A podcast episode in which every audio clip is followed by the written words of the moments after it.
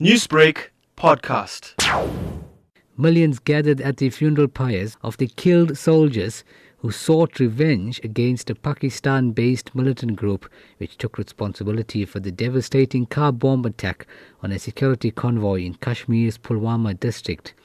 The US told India it supports its right to defend itself, and former Indian commander in Kashmir, General D.S. Hooda, said Prime Minister Narendra Modi was under great pressure to carry out military action inside Pakistan. Uh, there is a lot of pressure on the government now with this with this massive attack. Uh, the difference between this and Uri has been that after the Uri attack, there was no terrorist organization which claimed responsibility. Now, immediately within minutes of the attack having taken place at Pulwama, uh, you have a a Pakistan-based terror organization openly admitting that yes, we have done it. So there is there is tremendous pressure on uh, on the government uh, to show some action.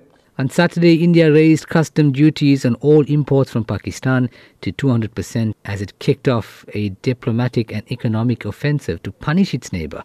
But can it afford a war with nuclear armed Pakistan? wondered top uh, security analyst Praveen Sawhney. Strategic options are created through preparation through investment over decades. For decades, we have, in fact, in real terms, diminished investment into the uh, defense structures, into the internal security. You have a 5%, 6% increase in Home Ministry and Defense Ministry budgets per annum. That doesn't even take care of inflation. And every year, your revenue expenditure, which is salaries, pensions, maintenance, that uh, augment. You are down to 5 to 7% capital expenditure per year. On 5 to 7% capital expenditure per year, much of which is not actually expended, you are not even addressing 15 year old uh, uh, deficits. On the weekend, Pakistan too placed its troops on alert as more than 120 Indian war jets joined maneuvers in a show of strength.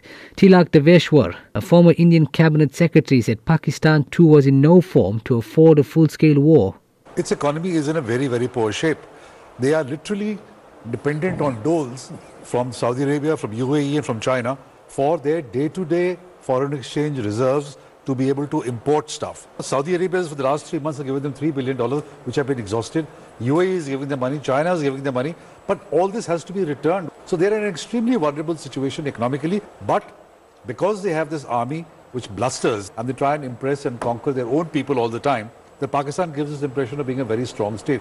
Now, Kashmiri Muslims meanwhile faced a backlash in several states as a fallout to attack most face property evictions, job losses, and attacks on social media, prompting India to urge local administrations to prevent communal violence at all cost.